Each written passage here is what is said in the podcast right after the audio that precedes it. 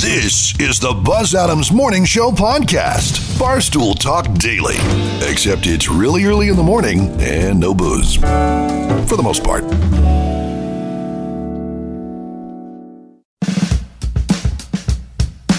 Good morning. Happy Monday to you. I believe the term would be short staffed, skeleton staff, however you want to take it for this week. Buzz and Lisa both off all week, but uh, Joanna and I are here for you. Good morning, Joanna. Good morning. Joanna a little upset as she said that baseball is now negatively affecting her life. Yeah, who would have thunk it would directly affect me? So that's something that's been going on for a while, and that's what led to me not following the Treehouse of Horror episodes on The Simpsons anymore because for some reason, Fox felt the need to.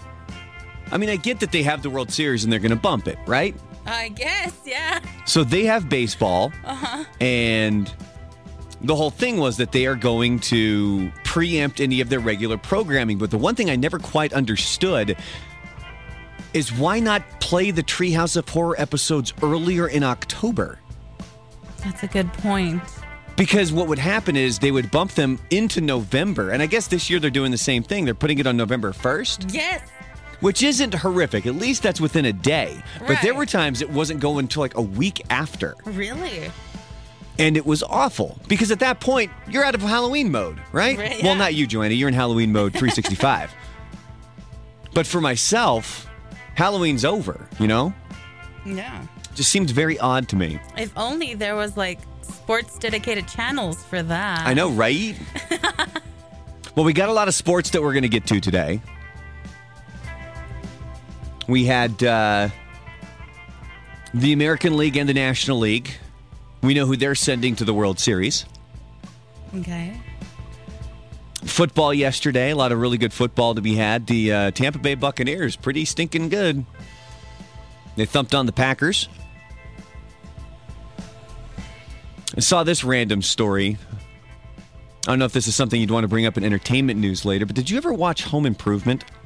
I did, yeah. So you know the older kid, Zachary Ty Bryan. I do, and I've heard about him already. and he just got arrested in Eugene, Oregon, by the way. Where's that, Brandon? It's about an hour and a half south of Portland. Okay. Lived there for about a year. That's where the University of Oregon is at, and it's apparently where he lives now. So I would imagine Joanna will probably get to that a little bit coming up in entertainment news. Yeah. Because that was, man, that was a big show for me back in the day. That was a great show. That was a good show. The- they show it every now and then on this one channel. Laugh, right? Yeah. Yeah. Love I love tuning that thing in. My family hates it though. No. My wife's like, this is a white person show. I was like, it is. It's great. I love it. And uh, so, yeah, he was arrested. He was the older of the three kids. I remember the one really cool thing was the how creative the bumpers were when they would switch from scene to scene Oh, yeah. on yeah. Home Improvement. That was something that was always really cool that they had going on there. So we'll have entertainment news coming up. Uh, regular news, Joanna. What do we have going on in regular news coming up today? In regular news, well, Pfizer, the apparent front runner in developing a COVID 19 vaccine, says its results won't be ready until mid November at the earliest. So that dims any lingering expectation that there would be a vaccine by election day. Like it's going to drop the day after election day? Because remember, that's what we've heard. right. I, I, I, I wrote it down in my calendar you did because I remember when Trump said it. the day after. We're going to open up on November 4th. And I, I just, it says right here, Wednesday, November 4th, I wrote down Trump says we'll reopen. Well, Pfizer is saying that it won't be until the, uh, the earliest, the third week of November. Okay. I mean, that's still moving things along pretty quickly when it comes to a new vaccine. Very quickly. Uh, also, coming up on the show, Lisa got to do an interview with Amy Lee. This was a few weeks ago, and it's just, it's never been aired. So we're going to get to that. Also, coming up this week, we have an interview that Lisa did with Corey Taylor, lead singer of Slipknot, Stone Sour, also the new solo stuff that Corey Taylor's got going on. Have you heard any of his new solo stuff? I have, yeah. It's good. Really good. It's really good. It's really good workout music, too. I really like that song we keep replaying on the air. Black Eyes Blue? Yeah. I dig that song a lot. That's a great song. And then the one with um, Tech N9ne, CMFT Must Be Stopped. it, and that is a real good one.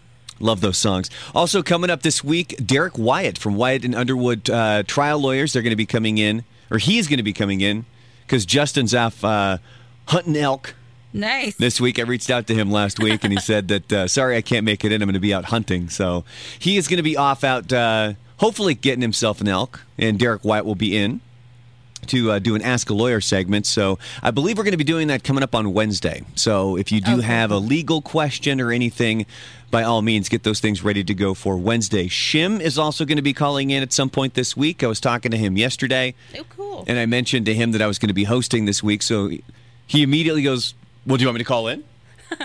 sure. Why not? He's great.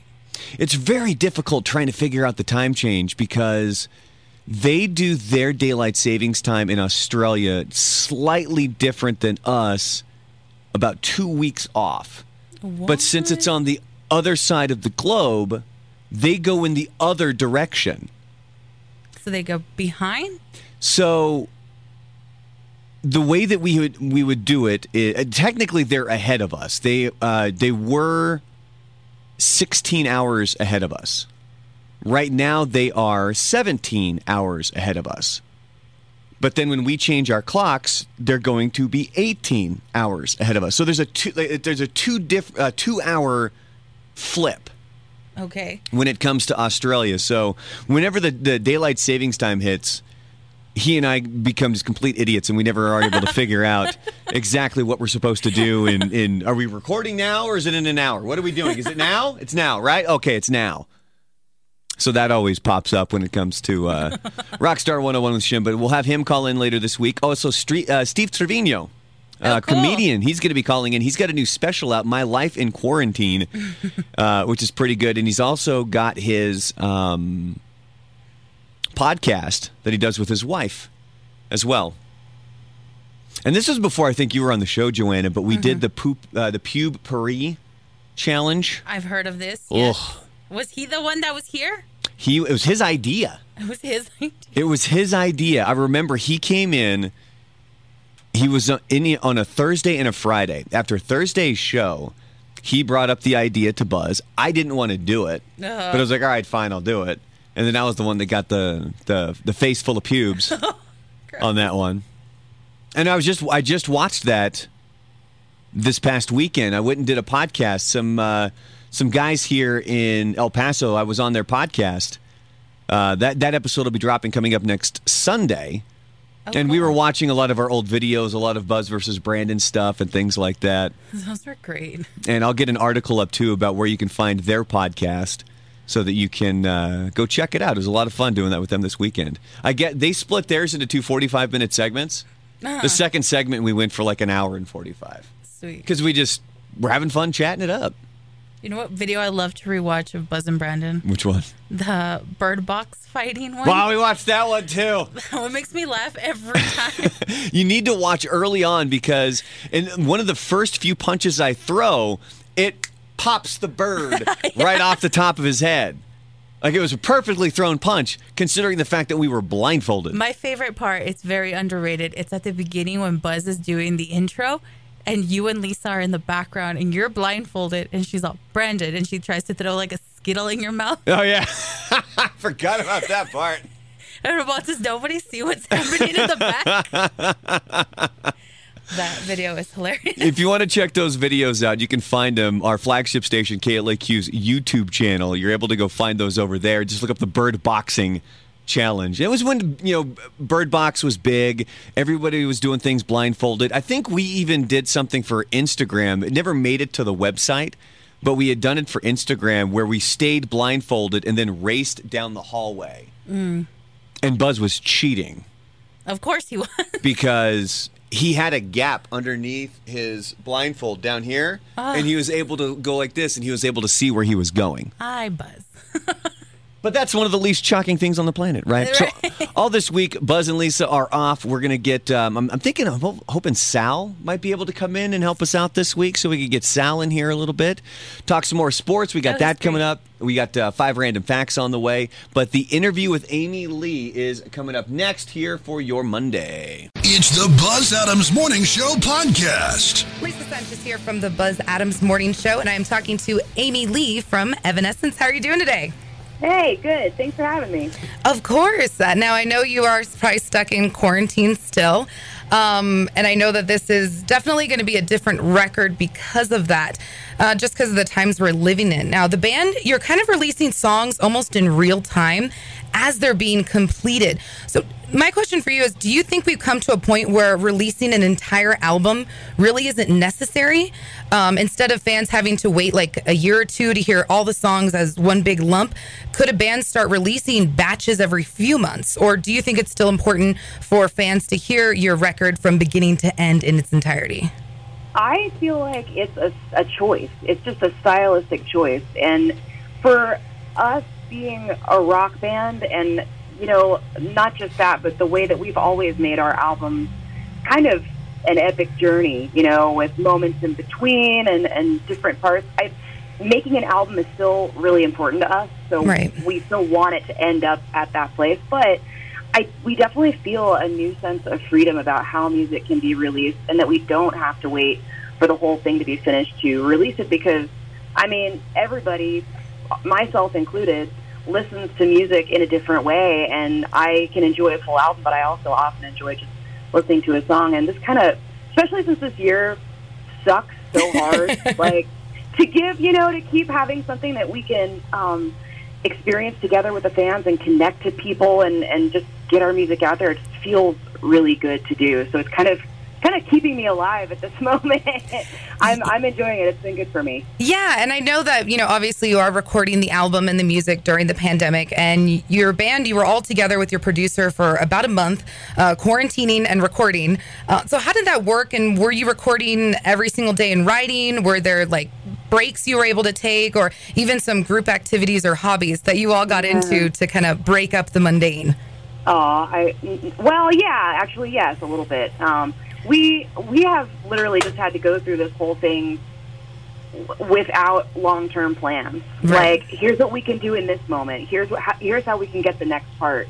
You know, here's how we can get the next step done.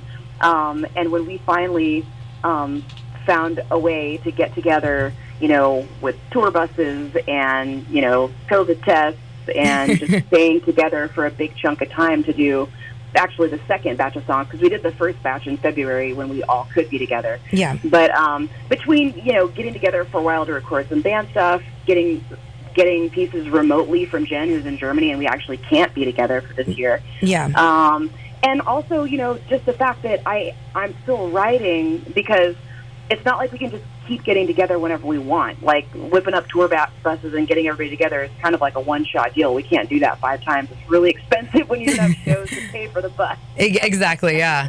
So it's kind of like, okay, this is what we can do. We're going to get together in this time. We're going to write some stuff. We're going to record some stuff. And then you guys go away, and I'm going to like work in the aftermath for a while until the next part. Um, and we've kind of gotten to a second, or third, fourth, whatever, fifth part now um, because uh, Troy, who's from Atlanta, was able to you know drive himself back up there, got another test, you know, got his negative result, came here, and he's doing some guitar overdubs on the songs I've already recorded vocals to. Um, so I, I, I, we're not exactly quarantined anymore. We just we're taking like you know the measures that we need to take to make it completely safe for ourselves and our families and people that you know we come in contact with. So it's been different, and a lot of the difference as far as writing and stuff is just that it can't be really on the schedule that we decide. We sort of have to do what we can and work with that. And honestly, that has just that has given me and I know all of us like kind of a new gratitude right. when we can get together and we can make the music. It's just like, oh, thank God!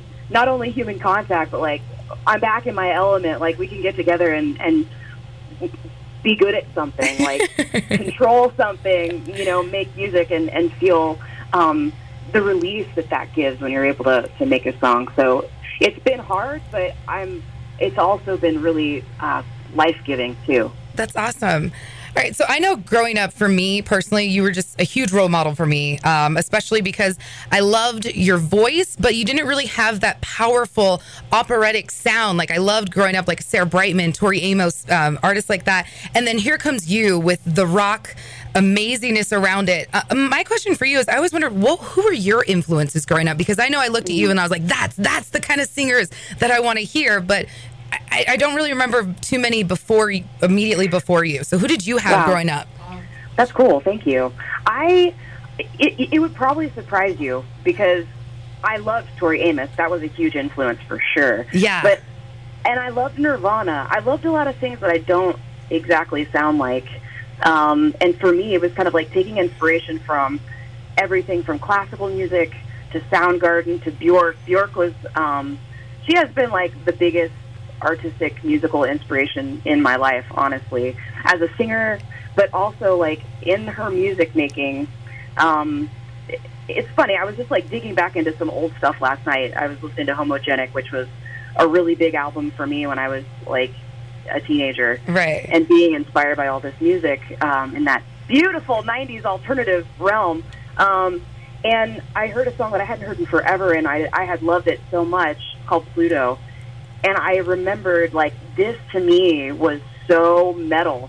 Like it's coming from a different place because it's an electronic artist, but it is absolutely like wild and heavy and dissonant and there's so many different things that music can be if you just sort of shift your mind and open your mind to like instrumentation and combination. So I found inspiration from a lot of weird weird and interesting and unique things. Awesome. Well, I know you weren't just a role model for me. I know Taylor Momsen, Lzzy Hale, they've both praised you as someone that they looked up to. Does it make you almost have like a sense of pressure to continue living up to that role, or are you just kind of proud of it? I I don't I don't I'm I don't know if I know my role. All we can really do is focus on you know the future. You know, um, doing the best that that we can at what we do. I love making music, and it's been something that's been really fulfilling in my life. Um, and I, I never could have expected how it would go, you know, or, or that I would be here now, or any of this. And I am eternally grateful um, for what it's it's given to me. Just in that, I it's it's like my diary. It's like a place where I can really pour um, all of my thoughts and feelings, and somehow it feels safe to say anything and everything that I can't always say in real life in the music.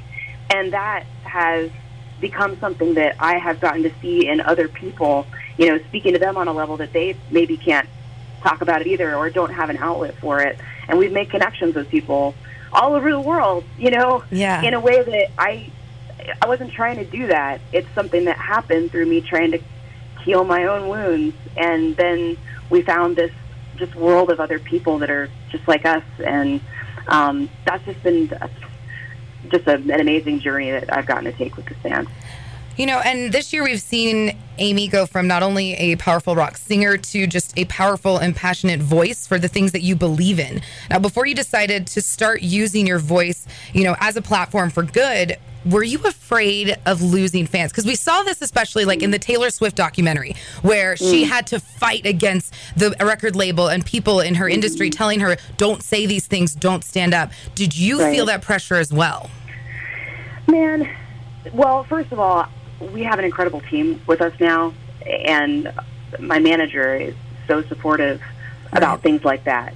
Um, the art has to come first like, yeah, and that's a given in everything that we've been doing um, about what being true to ourselves. The album's called "The Bitter Truth" for a reason. It's about. It's not about showing your prettiest side. It's about showing your realist inside, um, and being more your true self on the outside at any cost. Um, and I feel like there's a way um, that you can have a strong opinion and still be respectful to your fellow humans, you know, that don't necessarily agree with you. We all, I don't know about you, but like we all have different family members and friends that don't believe exactly like we do and aren't on the same, you know, political um, path or whatever in this moment when things are so controversial and crazy, but we can still love each other and we can still respect each other and we can certainly still listen to each other and that's how it's all got to start. I feel like that's an important line and, and use my voice is if we can't talk about it, we'll just keep drowning in it.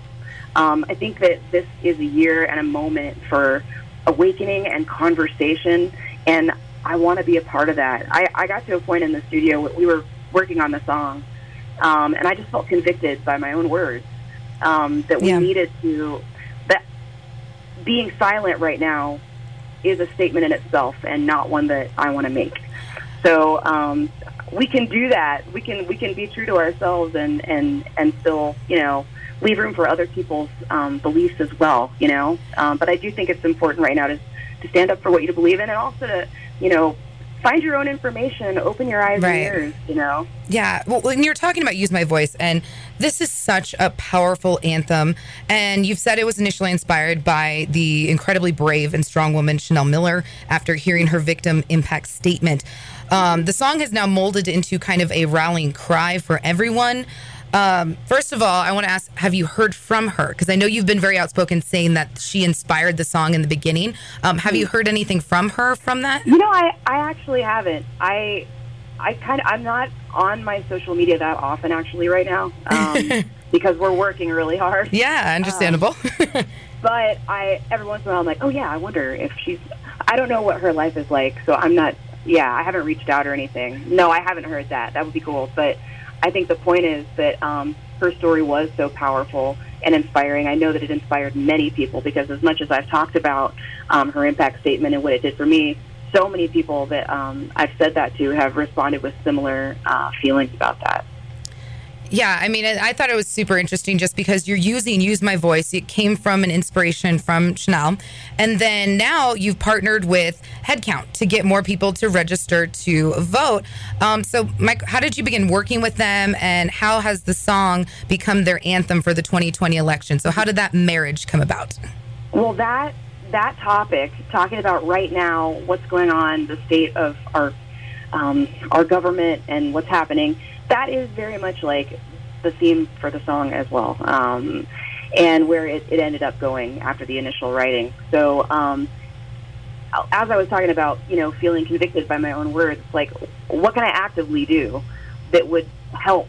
Like, how can we help? We can't just complain about a problem. Like, we want things to happen. We want things to change. Then, what can I do to like spread that love and hope and positivity and and thought for people to understand how important it is to use their voice right now?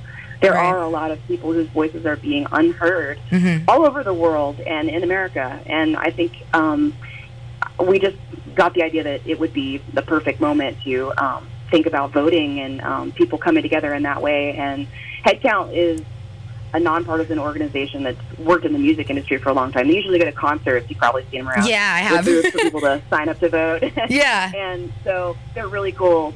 It, what, what I love about the like their site and their whole mission is all just about getting people to vote, um, especially young people. And what they do is they just make it easier.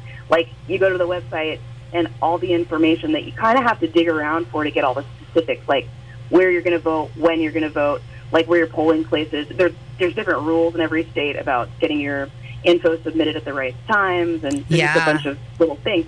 And this year with COVID and everything else, like if we can make one thing easier that's so important, I feel like that's a hugely awesome cause. So um, it's just a super concise. I've used it multiple times myself. Just like, wait a minute, what, when can I go early vote or whatever? Um, so yeah, it's I'm very happy to be partner with them, and it's been cool to get to know Andy, um, the director of it, because I we text each other now. I'll ask him questions like, "Is this legal? How do you do this?" Well, and those are those are the questions that people really don't know. I mean, like we have, you know, in different areas where you live, you can kind of find those things, but it's difficult to find. It so is. if there is one site, it makes it a whole lot easier for someone, especially if you're a new voter. I mean, uh, I think the thing that baffled me was, I mean, 100 million people didn't vote in the 2016 election, which means Yeah. they weren't using their voice, and Right. those are people that need to sign up for this year's election. Totally. I, I totally. we all need to be represented, and I think that um, that's something everybody can get behind. So if we just all like get together and, and make our voices heard, then then we have the best shot at being represented as a whole. Yeah, and I mean, you, we did talk about how your inspiration for Use My Voice and it's kind of turned into this rallying cry. I mean, one of the biggest moments for me in the video was in the first, like, what, five seconds when it's you and then you see the White House. I mean, how did you decide on that? First of all, it's powerful because I was like, oh, I'm about to sit down and watch something right now. like, I was loving it, but how did that uh, thought come about? Uh, I, you know what? We started uh, Eric Howell, the director. He's a he's a film director actually, and he uh, we worked together when I did a. I wrote like the end title song for a film he did with Emilia Clarke called Voice from the Stone a few years ago, and then he directed my music video, and it was just like a great experience.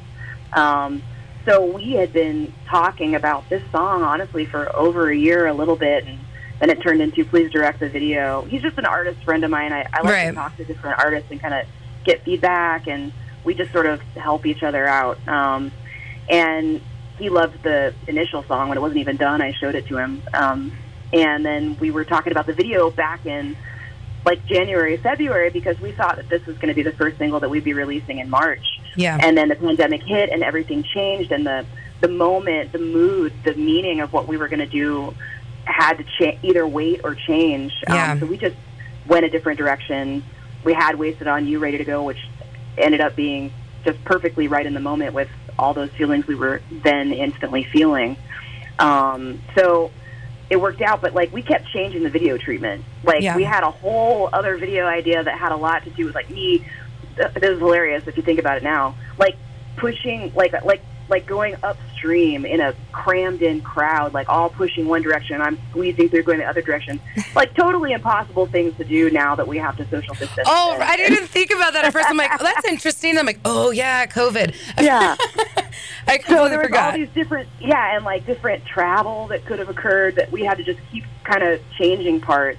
Um, not, but we never wanted it to be like, oh, we can't do this. We'll just have performance here. It kept being like we were inspired by what was happening around us. Yeah, So that moment um, where you see the White House, I mean, for me, it, it's standing up and looking out at a world that feels broken and feels um, like like something's coming, like a like a revolution, like a like a like the people's voices just stepping out and, and looking out at the world and going, okay, like it's time for me to open my eyes and and do whatever I can.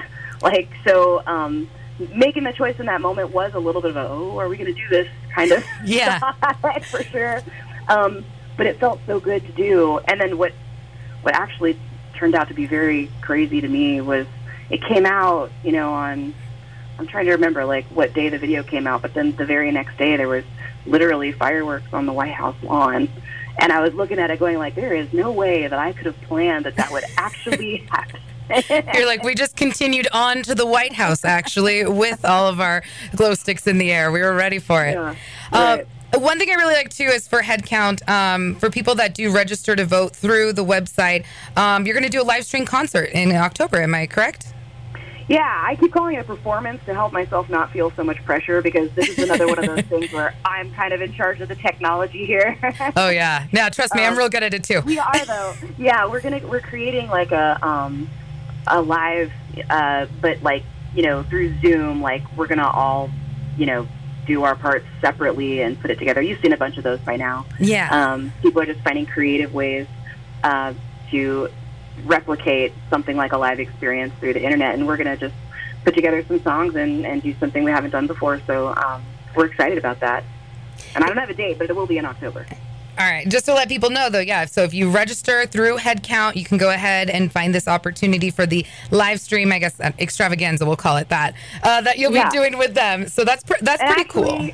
If you are already registered, that's fine. You can just go check your registration. Once you click that button, you get the access. Awesome. And then, you know, and I was really appreciative too, you know, obviously, as I was doing my homework for our talk today, uh, I was reading actually uh, Chanel Miller's victim impact statement and then her response to it going so viral afterwards. And something that I learned that maybe our listeners out there might want to know is that Vice President Joe Biden actually wrote her after he wrote that, or he read I the victim. that. I didn't, I, that. didn't know that. And just reading her words and how she just said, I see you, or he he told her I see you, and Yeah. put her up there. I mean, that personally for my, me was just a very impactful thing to learn, and something Yeah. that I think I will be taking with me into the elections in November. Yeah. So thank you yeah, for I that. thought that was cool too. Thanks. yeah, well, Thank you, Chanel. I, yeah. I think it's a it's a great thing to know and a great thing to continue doing your homework, like you said. So, Killer. all right, awesome. Well, thank you, Amy. I really, really appreciate it. You've been wonderful today. Thank you. You too. Thanks for having me and rock on. All right, Always. awesome. All right, I'll talk to you later. Thanks, Amy. Okay. Okay, bye. bye. It's the Buzz Adams Morning Show podcast. Buzz and Lisa both off this week. It's myself and Joanna. Joanna, how you doing today? Pretty good. Other other than baseball completely ruining your Sunday night. Dude, what's up with that? It's something they've been doing for a while. Um, but they got away from it, and it almost seemed like they were learning from their lesson. So what happens is Fox has the rights to the baseball games. So of course during October that's when you have the playoffs and you have the World Series and what would happen is you would get Sunday night the animation domination on Fox would get bumped because of baseball. And what this would cause is for some strange reason they thought it was a good idea to put Simpsons Treehouse of Horrors in November. Which made absolutely zero sense to me, but that's something that they constantly did. And I guess they did it last night where they had game seven of, I believe it was the National League Championship Series last night. So Joanna got uh, didn't get to watch what she wanted. Little Bob's Burgers not happening for you. To watch the Halloween episode. So I guess they're going to bring those on November 1st. Yeah, it said it'll, it'll be back November 1st. All right. Well, coming up, uh, top of the hour, Sports 5 Random Facts. And then in a little over an hour, Joanna's going to update us with the news. We'll have some entertainment news. Uh, the older son from Home Improvement was arrested. I didn't realize he lived in Eugene. I lived there for, but this was, geez, that was 15 years ago I lived there. But he was well, arrested. That's where he is now. uh, he was arrested for strangling his girlfriend. Yikes. And uh, Movie Monster Madness rolls on as I had it right here. Oh, here it is. We're trying to figure out who's the best movie monster ever. So we started with 32 total monsters, and now we're down to eight. All right. And so the first matchup is put up today, second one tomorrow, another one on Wednesday, another one on Thursday, and then you're going to have about five days to vote on each to where we're going to be down to the final four by next Monday. And this matchup is between Freddy Krueger and Alien.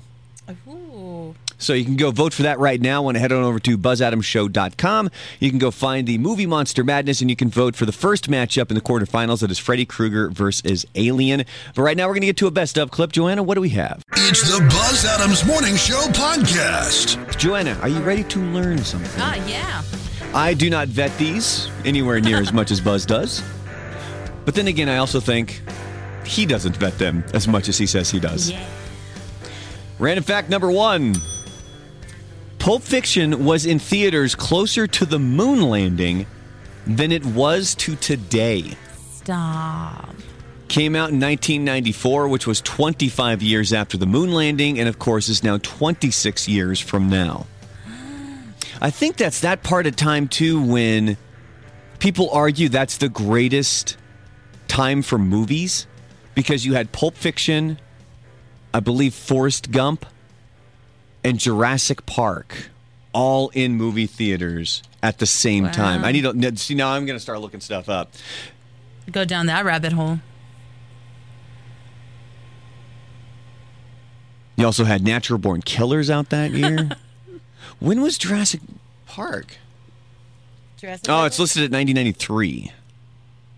when? But this is when they were in theaters for a lot longer. Maybe that was it. I don't know. Random fact number two.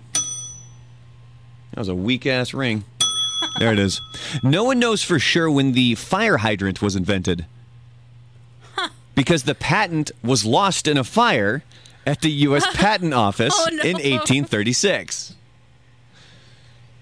Random fact number three. The person who gets credit for pushing Canada's universal healthcare system is Tommy Douglas, a former premier from Saskatchewan Saskatchewan. and Kiefer Sutherland's grandfather. Do you think he had that menacing voice too? You know how Kiefer Sutherland's got that you know real menacing voice. Uh, Donald Sutherland as well. Yeah. like they just have those really distinct voices. Did you ever- Grandpapa Sutherland. oh man, did you ever see Phone Booth No. with Colin Farrell, but the voice on the other end is Kiefer, Kiefer Sutherland? Oh. And it's just he, he does so so well with his voice in that movie. Random fact number four. Amazon named one of its buildings in Seattle after its first customer. He's a software engineer named John Wainwright who bought a computer a, a, a computer book for $27.95 back in 1995. Nice. And random fact number 5. Blink 182 released their album California on July 1st, 2016. Mm-hmm. Because that's the 182nd day of the year. Okay. Only problem is they forgot that that was a leap year. So it turned out to be the 183rd day that year. So they were trying to be quirky with it, uh-huh. and it just blew up in their face.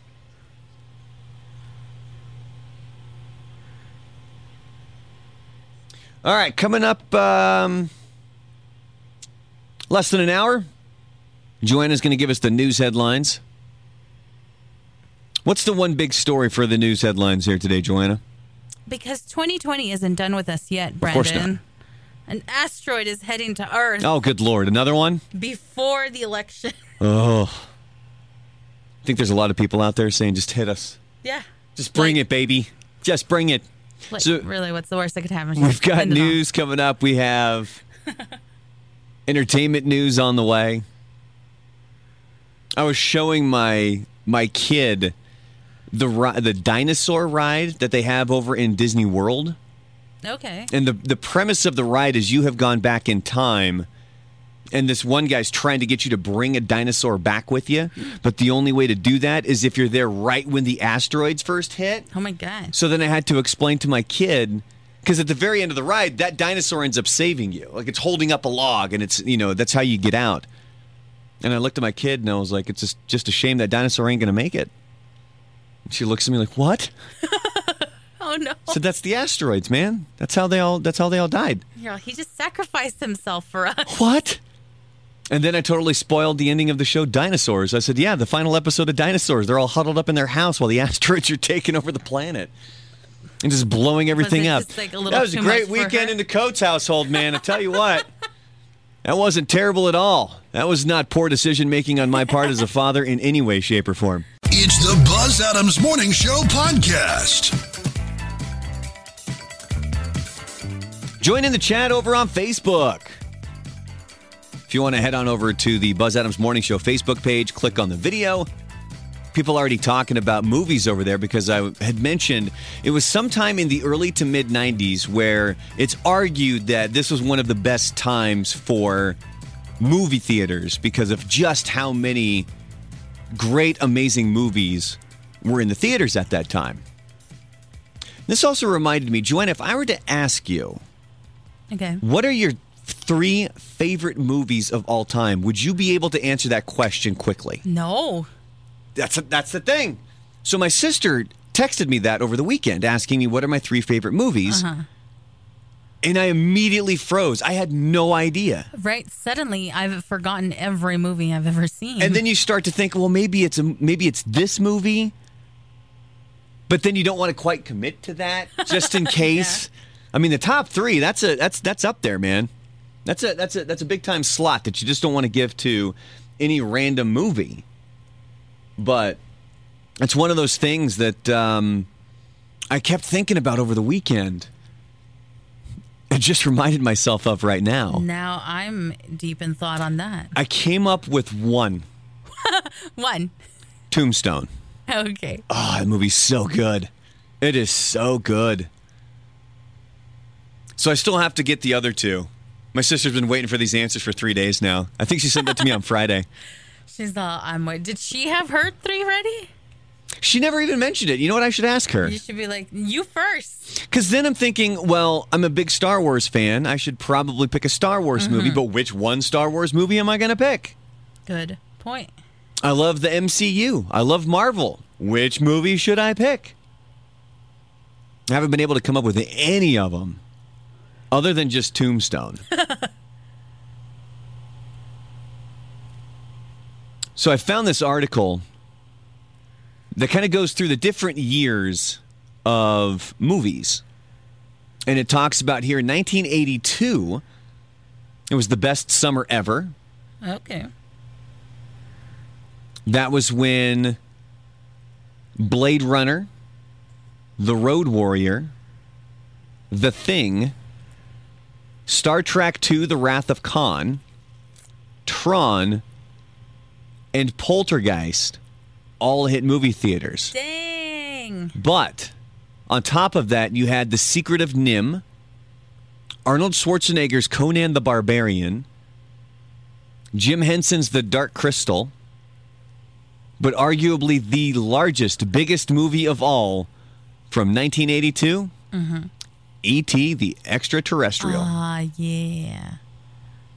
I haven't seen that movie in oh, 25 That years, long? maybe? Yeah. Wow. It's been a while. 1994 might have been the last time I saw it. but 1994 is the next year that they have here. Jim Carrey had three movies come out that year. Remember, were you too young to know just the absolute craze of Jim Carrey? You would have been, what, about Um, five? Yeah. I think I knew more of like the mask because when I went to school, everybody was doing the Smoking. Yeah. Yeah. So that was one of the three movies that he had come out that year. You had The Mask, Dumb and Dumber, and Ace Ventura: Pet Detective. Oh, Ace Ventura was also one. He was huge that year. And it was right up the alley of my age group. I was kind of the demographic. I was 14, just leaving middle school for high school. Action movies from 1994 Speed, The Crow, True Lies, and Leon the Professional. Ooh. A young Natalie Portman, I believe. Isn't she in Leon the Professional? Yeah, she is. And if you're looking for animated uh, features, you got The Lion King from 1994 as well. Sweet. Natural Born Killers, we mentioned that earlier. Ah, but yeah, this is it. You had three major movies that, speaking of people's favorite movies, these top a lot of people's lists Forrest Gump, Pulp Fiction, Great. and Shawshank Redemption. Nice. Those three are all big, big movies. Oh, and I forgot uh, Clerks also hit theaters back in 1994 as well. So I think that's what it is because you see this pop up every now and then where an article says this was the greatest year for movies. And most of them point to 1994, although this article that I'm looking at here kind of goes through the, the big years in general. Uh-huh. Another one that it brought up here was 1999. Can you think of the movies that came out in 1999? No, how old was I? 10. I was like 10 years old. The big one being The Matrix. Oh, That was 1999. Toy Story 2, Tarzan, and the Iron Giant. Those should have been right up your alley for 10 year old Joanna. Tarzan. I had the soundtrack. It was great. what about the Iron Giant? Vin Diesel as a robot. That's a good one too. And this is the one where he voices it, isn't he? I think he did the voice for the Iron Giant. I also had Office Space. This, this article says Galaxy Quest, the best Star Trek movie ever made.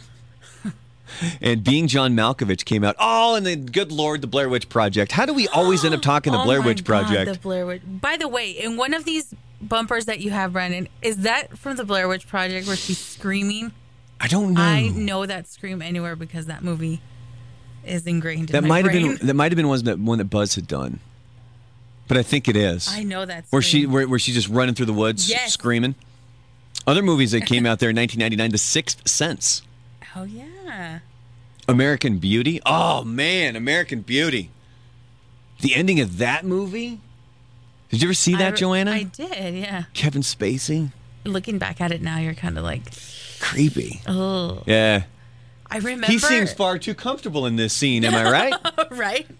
I remember The Sixth Sense coming out because all my uncles kept telling my mom, "You have to watch it. You have to see for the ending."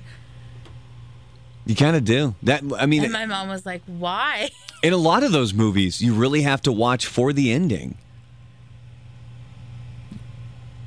I mean, obviously, every movie you need to watch for the ending, but you know what I mean. But for the Sixth Sense, and they yeah, kept telling the, my the mom, big twist there, the big big twist. they're like, "You have to see it. It's this little kid and Bruce Willis." Uh, jumping over to the Facebook chat, people are getting involved over there. Misa says hi. Misa was the one who I did the podcast with this past weekend. Oh, It's uh, Conversing with Chris and Misa. That's the name of their podcast. If you want to check it out, the episode that I am in will be coming up next Sunday. Chuck DeBroder. They had him on there as well. Chuck D. Local weather guy. People chiming in on movies. You have Norma talking about Shawshank Redemption. Darren says Goodfellas and Green Mile. I've never seen Green Mile. I heard it's crazy sad. Oh, it is. You'll cry. Oh, is it because Mi- Michael Clarke Duncan? Yes. Uh, Amanda says Boondock Saints. Love Boondock Saints. That's my go-to birthday movie because it takes place on St. Patrick's Day. Oh, that's right. That's when your birthday is. Then I try to warn people: don't watch the second one. Do not watch It'll the second ruin one. I mean, it truly does, right? It leaves like a bad taste in your mouth. Look, I'm going to ruin it for you. So here's how it goes. so here's what happens. So Boondock Saints ends where they're in that courtroom scene and they're announcing to the world, "We are here. You know, bad guys beware. We're we're the good guys." Mm-hmm. Right? Boondock Saints 2 starts where they've been in hiding for like 15 years or 10 years, whatever the hell it is. It's been a long time. So why in the it just uh, it makes no sense. It's an awful movie. Do not They watch Boondock Saints Some 2. other weird character that I don't get what his deal is about. They needed somebody to replace um um I'm I'm now forgetting the Italian guy's name. Good lord. Yeah, don't watch it. Don't yeah, just don't don't see uh Rocco. They needed somebody to replace the Rocco, character, kind of as like the sidekick. Don't watch Boondock Saints 2. I'm just I'm warning you right now. Uh, Amanda also um, agrees with me on Tombstone. That's such a good movie. Blazing Saddles getting a reference, Independence Day. So if you want to uh, kind of let us know what some of your favorite movies are, you can jump on over to the Facebook chat. I like how people are answering right away, and I still can't think of one, Brandon, It's difficult. top three. It's, but see, that's the thing is if you're if you're asked to name your top three, you've got to fully commit. You know what I mean? Mm-hmm. My sister asked me this question. I think it was on Friday, and I have. It's the Buzz Adams Morning Show gotta figure out what I'm gonna do. podcast. We're getting a lot of suggestions on favorite movies in the Facebook chat, but I think I need to let people know. Don't just list good movies. That's not that wasn't the point of this. My sister sent me a text over the weekend asking what are your top 3 movies, so you have to narrow it down. Like you got it you're committed Oh, to these just 3. like naming good ones. yeah, like here's a good movie. I like this movie. I like this movie. Yeah, that's I was, good. I was gonna say I was so impressed with how quickly they were naming movies, and I'm like, wow, they could name but their see, top it's three right away. It's yeah, it's it's when you have to narrow it down to the three. That's what makes it difficult. I think I got one, oh, just the one, The Goonies. oh, that's a really good movie. Really, really good movie. That's a good pick, Joanna. Thank you. I'm basing this on a question that I had asked a while back on what three movies would you show somebody like that they've never seen before? And one that I'm always telling people to watch is The Goonies. Hmm. And I used to have a boyfriend that said he'd never seen it. And as you can see, that relationship didn't last. Did he ever watch it during the relationship? No. Like he kind hell of not? refused to. Like it became a point of contention? Yeah. And I was like, well, this can't work out anymore. I don't blame you. Good So- on you. So The Goonies is one for me. I found a list here. Empire Online did this list. It's a couple years old. And you know, there's like the three or four movies that are towards the top of all these lists. That steaming turd of a movie, The Godfather, made it to number one. I've never been able to get through it. I still got to give it another chance, but I just, I think the one time I saw it, I fell asleep. yeah, I just, I can't get through it. I like the money pit. The money pit. I agree with that. Uh, Empire Strikes Back made number two. The Dark Knight number three. Shawshank Redemption number four, and Pulp Fiction number five. But interestingly enough, in this list, a Marvel movie makes it into the Oh. top 100. I think it makes it into the top 50. All right. I'll get to that here in just a minute. But here's a contender for me Fight Club. Oh, that is a good one. That's one like I think your criteria is pretty good here, Joanna. Where it's if there's three movies that you would recommend people watch, because for me it's Tombstone, Fight Club is right up there because it's mm-hmm. it's so well done, it's so well acted, and it's got the great twist at the end. It's just a good movie all, all in all. And one that keeps popping up for me is Jurassic Park. Yeah, yeah, yeah. I think that one would have to be up there as well. The theme song. Do do do do do do do do do do do do do do do do do do do Die Hard makes number twenty on this list. Die Hard. That would upset Jake Peralta from Brooklyn Nine Nine.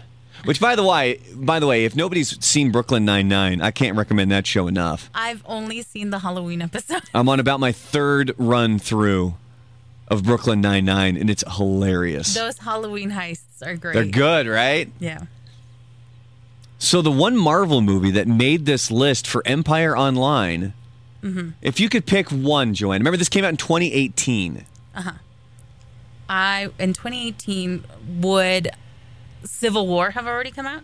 Civil War would have already been out, yes. But it's not the one on this list. It's not. Oh. That's usually the one that everybody Civil War, I know, I know Black Panther goes Oh, up yeah, there yeah. for a lot of people. I personally was a bigger fan of Infinity War and movies like that. Infinity War was great. Um Iron Man? No. No. Guardians of the Galaxy. Guardians of the Galaxy. Yeah. The first one somehow made it's at number 34 on this list. Out of all the Marvel movies, that's the one that That's made the it one in. they went with. Yeah. Uh, that's a bold choice. Okay. Amanda in the Facebook chat is saying, can she have four? Because she wants to throw in Princess Bride. Princess Bride is great. it's a great movie, but you got to only get three. Jessica says, Waiting is the movie for her. That's so good. You know the the the, the kind of psycho chick from that movie? Yeah. The one who she's just cursing up a storm while she's putting in the order This- and she's mother effer this, and blah blah blah blah blah. Sound clip is going viral on TikTok right now, where she's like, "Wash the dishes and stop it with the psycho babble BS." And people are using that on TikTok. It's hilarious. That's the great grandmother, great great grandmother in Coco. Oh my god! The one who bans music, who was married to, um, they, they think he's married to to the big musician guy. Yeah, yeah. That's it's her voice, Oh my god, that's so weird. right? Orlando says I can't watch Jurassic Park ever again. I saw it and I noticed that the acting is terrible. It's all about the dinosaurs. I I would not agree with that. Well, I watched Cobra Kai. I know bad acting, sir. oh my god, Cobra Kai. But even Cobra Kai, man, I'm telling you, if you haven't seen Cobra Kai, go watch it. Season three coming out sometime next uh, next year. in January. It's the Buzz Adams Morning Show podcast. We started this conversation earlier this morning. If you had to name your top three movies of all time, how long would it take you to name your top three movies? It's not it's not as easy as you would think when you truly have to narrow it down to just the three. It's easy to rattle off, oh, I really like this movie or I really like that movie. But you got to get down to three Give me 48 hours. right? I mean, th- this question was presented to me by my sister over the weekend, and I, up until now, I only had one. I think, I think I may have my top three, Oh, but we're gonna get to that here in just a few minutes. First, let's get to some entertainment news with Joanna Barba doing, I guess, technically quadruple duty today in the sense that Joanna's over there running the board. She's covering news, she's covering entertainment news, and she's also manning the live stream as well. I'm doing it all. Oh, the live stream. I forgot about that. Yeah, but it's not so easy because people will jump in there and complain, well, I can't see anything. It's just a logo. Well, it's because Joanna has to run other things, and the computer's on the complete opposite side of the room. Yes, forgive me. But we're working on some things with the live stream to make it uh, better, more accessible, and easier to get to. But on that note, some entertainment news with Joanna. What do we have this morning? Well, the Beastie Boys have never had their have never licensed any of their songs for an advertisement before, but that commercial blackout came to an end during Sunday's Steelers Browns game when the sounds of sabotage accompanied a spot for the Joe Biden presidential campaign. Hmm. It wasn't just any campaign spot, but one that focuses on how the COVID 19 shutdowns have decimated the live music industry. The ad focuses on a club in Ann Arbor, Michigan called The Blind Pig that remains, uh, that remains, oh my goodness, I copied this wrong. Does Oh, it remain remains- closed? Yes.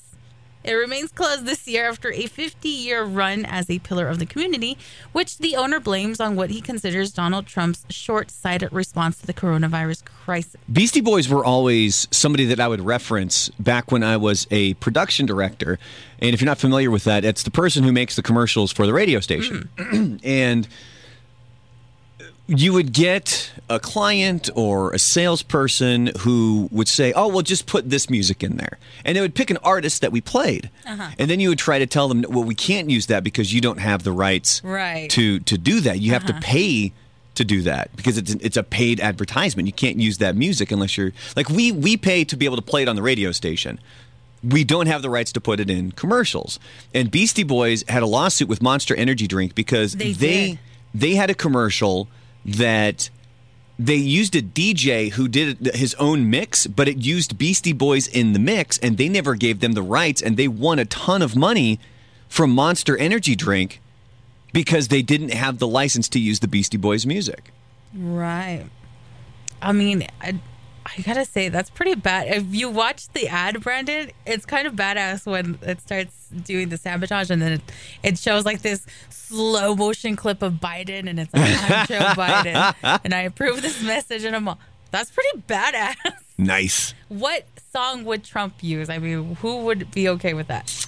Something from, uh, what's that guy's name? Nougat? Nugent, Ted Nug- Nugent. yeah, that guy. You could do Ted Nugent, some back, uh, some cat scratch fever, or maybe uh, Kid. You know, Kid Rock would be cool with it. Right. Kanye. I mean, they're still Oh, friends, right? Kanye. I mean, even though Kanye's still technically running, That's his opponent, yeah. Uh, well, the late Adam Yauch stipulated in his will that the music he was involved in creating could not be used for product advertising purposes. The group has sued Monster Energy and GoldieBlox for using their songs in the past, but they have allowed Sabotage to be used in trailers for Star Trek and the Destiny 2 video game. Dustin Diamond, best known as Screech from Saved by the Bell, has did not certain- get shivved, right? no, he did not. So everybody spread the word. Dustin Diamond's still alive and well. This comes after he was trending on Twitter after an article said that he was killed in a prison riot at the age of 42. Oh no, wait, is he 42? 43. S- sounds about right. Yeah. 43. The story made so many waves on the internet that even the iconic news service Reuters felt the need to publish an article pointing out that Screech was still very much alive. The article in question headline Saved by the Bells Dustin Screech Diamond killed in a prison riot at age 43 appeared on the website Rings. In its About Us section, Rings describes itself as a quote, fabricated satirical newspaper and comedy website that uses fictional names in its stories, except in cases when public figures are being satirized. Satirized. Satirized. Rings is spelt with five S's, by the way. So if you're yeah, it's a bunch of S's. if you're reposting something from that website, believing it to be a fact, get the hell off the internet. So, everybody, please let your friends suffering with the loss of Screech know that Dustin Diamond is still alive and well. He came on this show. This was before I was on the show. Uh-huh. And apparently things got a little heated Oh, my. because he was he ended up going to prison for stabbing a guy. And his excuse was the dude fell into my knife twice. Twice. It happened twice. I don't know how it could have happened. right. But Screech, still alive and well. Well, alive at least. And finally, with Halloween just around the corner, horror fans are looking for the perfect spine chilling film to watch. Let this list uh, be an excellent place to start. In a new study conducted by Broadband Choices titled The Science of Scare Project, 50 people of various ages were tasked with watching over 100 hours of horror films. Through tracking their heart rates, Broadband Choices was able to determine the 35 scariest films ever made. It turns out the 2012 film Sinister was deemed the scariest movie of all time. More than The Exorcist? I guess so. The average resting heart rate was is 65 beats per minute, and during Sinister, it rose up to 86 beats per minute. Huh. The film that came in second was Insidious, which also earned the distinction of having the biggest jump scare, followed by The Conjuring, Hereditary, Paranormal Activity. It follows The Conjuring 2, The Babadook, The Descent, and The Visit. Wait a minute. I didn't hear The Exorcist anywhere in there. Yeah, why was that not on this list? Look, if it's not even. Okay, that, that list is bogus. I'm gonna look this list up because that is weird. Why was The Exorcist not on this? If it's the scariest movie of all time, Yeah. then The Exorcist should have been shown. That should have been the first one. Additionally, the Insidious director James Wan scored three films in the top ten, making him the king of horror. Hmm. But we're gonna have to modify this list, Brandon. Yeah. Come up with your own, Joanna. You're a big horror fan. Mm-hmm, mm-hmm. And with entertainment news, I'm Joanna Barba. And a TV show that used to do great Halloween episodes. We've talked about this with uh, with other TV shows where they, they really get into Halloween spirit. Roseanne was a really good one Oh, back in the day. Brooklyn Nine Nine with their heist episodes; those are always great. Home Improvement always did really good Halloween episodes, and the oldest of the sons, Zachary Ty Bryan, he was arrested in Eugene, Oregon for strangling his girlfriend during an Oh argument. my God. It says a few weeks ago, Zachary and his wife Carly announced that they were separating after 13 years of marriage. And he apparently already has a new girlfriend. The Eugene Police Department said that when the officers arrived, they found Zachary sitting outside and his girlfriend at a neighbor's apartment. Zachary is accused of assaulting her, impeding her breathing, and taking her phone away when she tried to call 911. He was taken into custody and charged with felony strangulation, assault, and interfering with making a report. It's possible that alcohol was a factor. A few hours Oh, later, really? he shared a photo of himself with. Oh, a few hours before, he shared a photo of himself and some friends at a bar. His account has since been deactivated. Yikes. He has not commented since. For all we know, he may still be in jail. And the girlfriend does seem okay. She refused medical attention at the scene. Interesting. Okay, this says that modern horror movies performed much better than the classics. While movies like The Exorcist, Nightmare on Elm Street, and The Texas Chainsaw Massacre might be considered better horror movies, they didn't scare study participants nearly as much as the modern flicks did. Did they say what the age group of the people they tested? It just said various age groups. Also, why did no one call me for this study? Yeah, no kidding. All right, we're going to get some other stuff here coming up. We've been talking throughout the morning. What are your top three movies of all time? Not genre uh, specific, just of all time. And you have to narrow it down to three. You're committing to these three as your favorite movies. That's it. I have one. I had one for a while. I think I, but see, here's the thing because when you narrow it down to three, you know another movie is going to pop into your head. Yeah, now that I'm seeing this list with The Exorcist and stuff, Joanna's one that she came up with earlier was The Goonies. Mm-hmm. that my one. That's her one so far. She still has two more slots to fill. I think I have come up with my top three. It's the Buzz Adams Morning Show podcast. Was that you, Joanna? Did you get drunk last year and eat all the candy on Halloween? No, Are you going to do that this year? probably. Yeah. It's going to be vastly different. It's on a We Saturday. finally get. Isn't there a full moon as well? There's a full It's like a full blue moon or something like that too, isn't it? Yeah, it's like a rare full moon that's happening.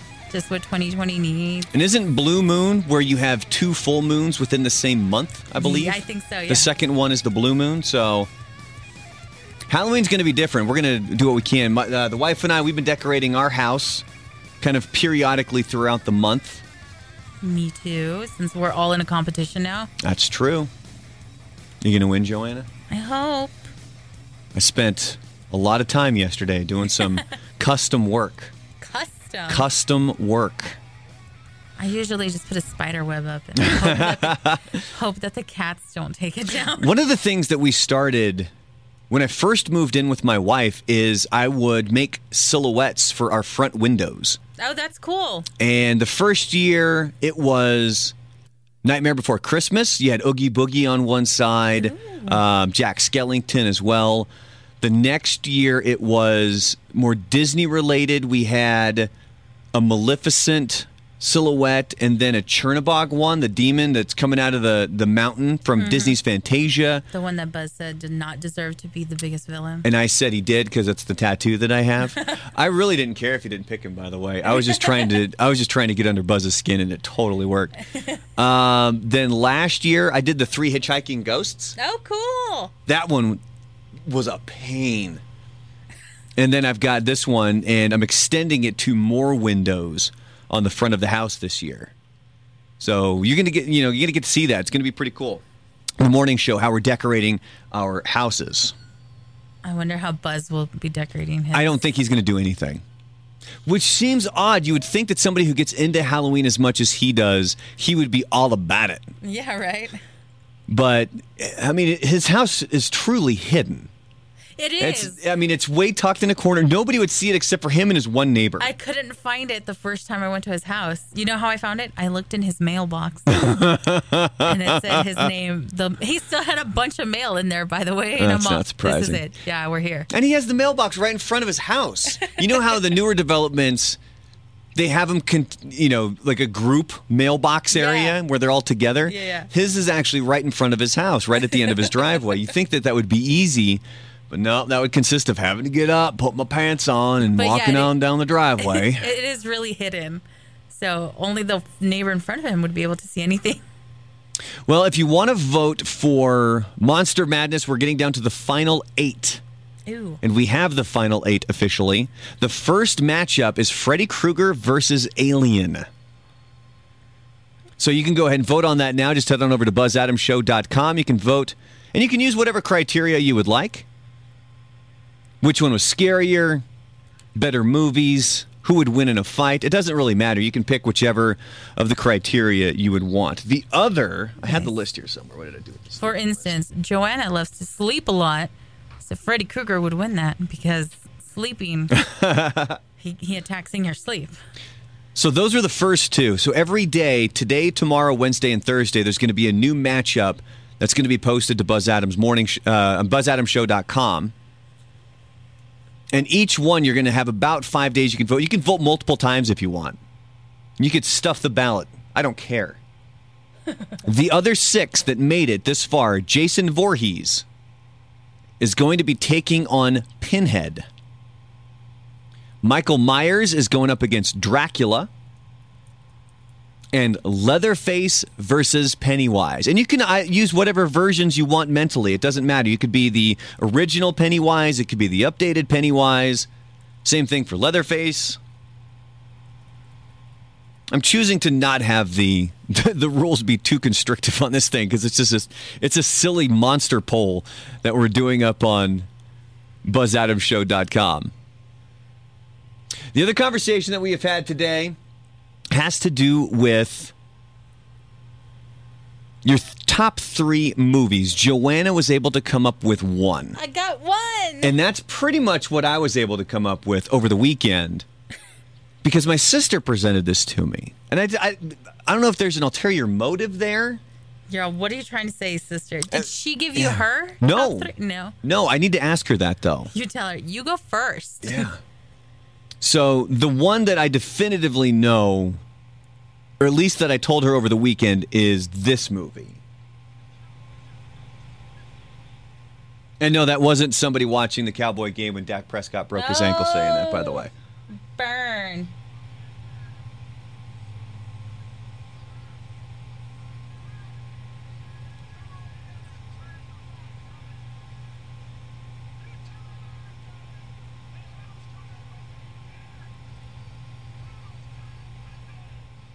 Oh, yeah, Tombstone, buddy. Great movie. I forget Michael Rooker's in that as well. Really? Yeah, I forget that he oh. he was a cowboy and then he flip sides to go be on Wyatt Earp's side.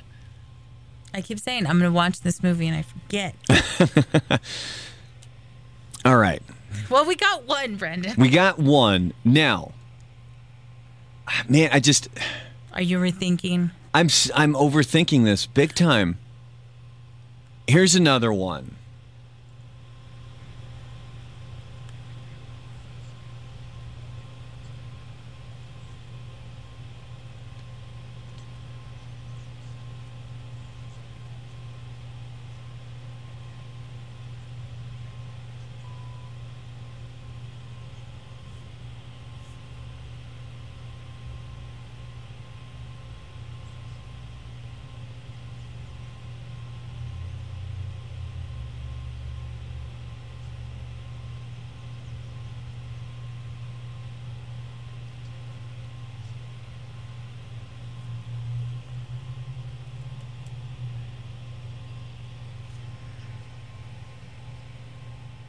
Goodwill Hunting, Joanna. Have you ever My seen it? heart, yeah, when Robin Williams started speaking. Oh, it's such a good, good movie. And you know when he passed away, that bench where that scene was filmed, somebody went and wrote that on the sidewalk in front of the bench. Just that the final line where he says, Your move, Chief. They went and put that there right after Robin Williams had passed away. So I think I'm committing to uh, Goodwill Hunting. That's a good one, yeah. And as we talked earlier about this subject, I almost felt obligated. I have to put a Star Wars movie in there, maybe a Marvel movie, because that's sums me up. But I can't choose just one. And somebody in the Facebook chat earlier was asking whether or not a trilogy or a series counts. No, it's got to be one movie. One Because otherwise, you'd be like, it. oh, yeah, like Star Wars. Uh-huh. But that's a conversation for another day. Maybe what is your favorite movie franchise of all time? Mm-hmm. But I think I'm committing to this, Joanna. You got two. Are you ready? I've got two. I think I'm get ready to commit to the third. Committing right. to this has been more difficult than committing to my wife because that was something I knew for a fact I was willing to do for the rest of my life. I don't know if I'm willing to That commit the to these three thing. movies for the rest of my life, but here's the third one. That was the sweetest thing ever.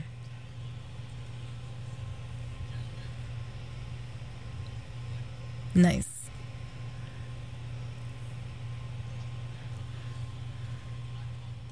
You hear that, Joanna? It's the first rule. One more time.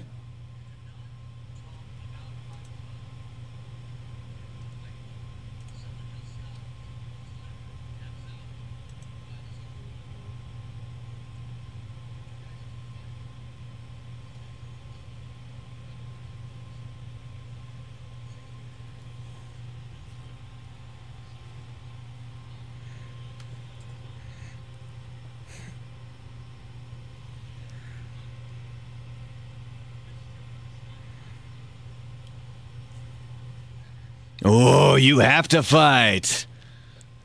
I love when lots of people start going and then they're like, gentlemen, someone has been talking. Yeah.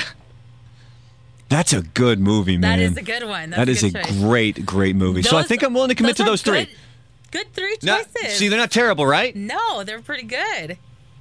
I have one. But have you been able to think? Do you have other movies that have been rattling around in your yeah, brain? definitely. Okay. Well, don't say them because that kind of defeats the point of this. Yeah. Because the whole point is you're you're locked in on these three as your favorite movies. There's no wiggle room here. We had people mm-hmm. in the chat earlier talking about how, well, can I have a fourth one? No, you may not. This is serious No. stuff we're talking about. Look, I know there's an election coming up, but your top three movies takes precedent right now. It does. Michael in the Facebook chat says too many great films out there. That's what makes it difficult. Yeah, we've started this conversation since five this morning. Yeah, the beginning of the show, and it was just one of those things that people just started rattling off really good movies. Yeah, that's all well and good, but it defeats the point. And I was so impressed. I'm like, wow, these people already know which movies see, I would be on their list. I don't think and- they were committing to the top three. Caesar says Dazed and Confused. That's a great That's a movie. great one. That's a hip hip movie. Because you know that Martha Washington. She was a hip hip lady. That's such a good scene, man. That dude's great. he went on to be on NCIS Miami or uh, no CSI Miami. Oh. It's too many CBS shows with just initials. Uh, Nohemi? Is that how you say it? She says the first two are Logan and The Nightmare Before Christmas. Wow. My wife and I started Logan, but I don't think we ever actually finished it. It is a really good movie. I enjoyed that one a lot. Got my kid who's got the, the big crush on Hugh Jackman, Nice. so that's fun to make fun of her about. Is, is it because of Greatest Showman? I think that's the one that was the first one she really she really liked Nice. with him or she really even watched I think with him. And then we my wife and I we watched X-Men Days of Future Past. Mm-hmm. And of course the kid's taking her tablet and she's snapping pictures every time he's up and then she's put like the kissy face emojis. so then I looked at her and I said, "This is why you have a passcode that I have to get into your tablet. You're not hiding anything from me." Alex says number one, Dark Knight. Number two, Remember the Titans. Number three, TBD. He's holding that third spot for something else. Rob Thomas, Matchbox 20, baby. says the Tombstone is in his top three. Ivan's asking about what about five? Nope, you're not paying attention, sir. Those aren't the rules. These are not the rules. It's three, and that is it. I will fight you if I have to. Not really. It seems a little excessive. Uh, Luis says Full Metal Jacket. Oh, that's a good one. That is definitely a good one. So if you want to get involved in the conversation, head on over to our Facebook page. Just find Buzz Adams Morning Show on Facebook. Let us know what the top three movies are. But don't just list good movies. That's easy. The whole point of this is what are your top three of all time? And it becomes a little bit more difficult. Just ask Joanna. She's still stuck with just one. Her one so far has been Goonies. Yeah. When was the first time you think you saw the Goonies? It was 1997. Oh, you remember the year? Yeah. It was the 4th of July. Oh, and I spent wow. the night at my aunt's house. And I watched Goonies and Temple of Doom. Ooh, a little double feature, huh? Mm-hmm. Had you seen Temple of the Temple of Doom before that, No, or was I that was the hadn't. first time for both? that both? was the first time for both. And I just I remember just laughing my ass off watching the Goonies. we need to get you to come out to Oregon because you can see where the whole thing's filmed. Oh my god. You can see the Goonies house. You can see the prison where they break them out at the beginning of the movie. Uh-huh. That's that's the, the, the that's the local prison there in Astoria, Oregon. How exciting. But when you grow up in Oregon, you have the unfortunate aspect of having your parents know where all of these scenes have been filmed and they call it out where they're like where they're riding their bikes that's like 50 miles away. That's not even close to where they were. Like there's no way they would have made it there in time. Like you're they're picking up on things that nobody else They're is going to pick up on. you. yeah when they get you know when he's holding up the doubloon and he's lining it up with the rocks? Yeah. everybody's like dude that's like 100 miles down the coast. There's no way they made it that far Just poking holes in Goonies. It's Real like Buzz me. poking holes in Monster Squad. Don't poke holes in Monster Squad. Wolfman's got nards. All right, get involved in the conversation over on Facebook. You can always tweet at us. It's at Buzz Adams Show. Uh, don't forget about the podcasts. Um, we have the Buzz Adams Morning Show podcast. You can find that wherever you get your podcasts. A new episode of Rockstar 101 just went up this morning. Shim and I are starting a book club, Joanna. Cool. And it's going to be a rock biography book club. Oh, that sounds pretty cool. So we're going to so the the latest episode of Rockstar 101, we're discussing which book we should start with. There was a few different options. One of them was um, the Heroin Diaries. Another one was Walk This Way. It's the Aerosmith biography that's written um, from different points of view of the band members. So you have the same story or the same thing happening, but it cycles through each person's different version of that story. So that's the conversation that we have. You can find Rockstar 101 on Spotify, Apple, Google. Doesn't matter where you get your podcast, you can find them there. And uh, don't forget about What the Buzz. That's what Joanna and Emily do. And are we up for an episode this week or is it next week? Next week. Next week, a new episode will be going up. What did you talk about in the latest episode? Lechuza's. This episode is Ooh, la called lechuza. The Owl Knocks Three Times. Oof, that's a terrifying story. If you don't know what she's talking about, go check out that episode of What the Buzz. Really quick, before we take a break here, Monica jumping in the Facebook chat. Man on Fire, Anchorman. Oh, and Goodfellas. Those are her top three. Those are that's a Oh, damn wow, good top three. Man on Fire is so good. those Denzel Washington movies like Man on Fire or Training Day, mm-hmm. definitely I'm not going to argue with anybody putting those in their top three. But if you want to get involved, jump on over to the Buzz Adams Morning Show Facebook chat. It's the Buzz Adams Morning Show podcast. My goodness. Simple text from my sister over the weekend has sparked such a debate. Did she say like what prompted her to ask? you No, that? I like. I, I, are you coming up? Are you, are you doing something weird here? like, what in the world's happening? Are you, pl- are you planning gifts? I'm not sure what's going on. I, I should reach out to her and ask her about that. But my top three that I feel pretty confident about was Tombstone, Goodwill Hunting, and Fight Club. However, and this is what makes it difficult because you know there's going to be a movie that you're going to think about after the fact. Right. And you'll be like, oh, I should have picked that one. But now that I think about it, I'm kind of glad that I didn't pick this one. Oh. Just because the guy in the movie uh, has turned out to be a pretty big douche and Oh. anti Semitic as well. Can you think of what I'm talking about? Something with Mel Gibson.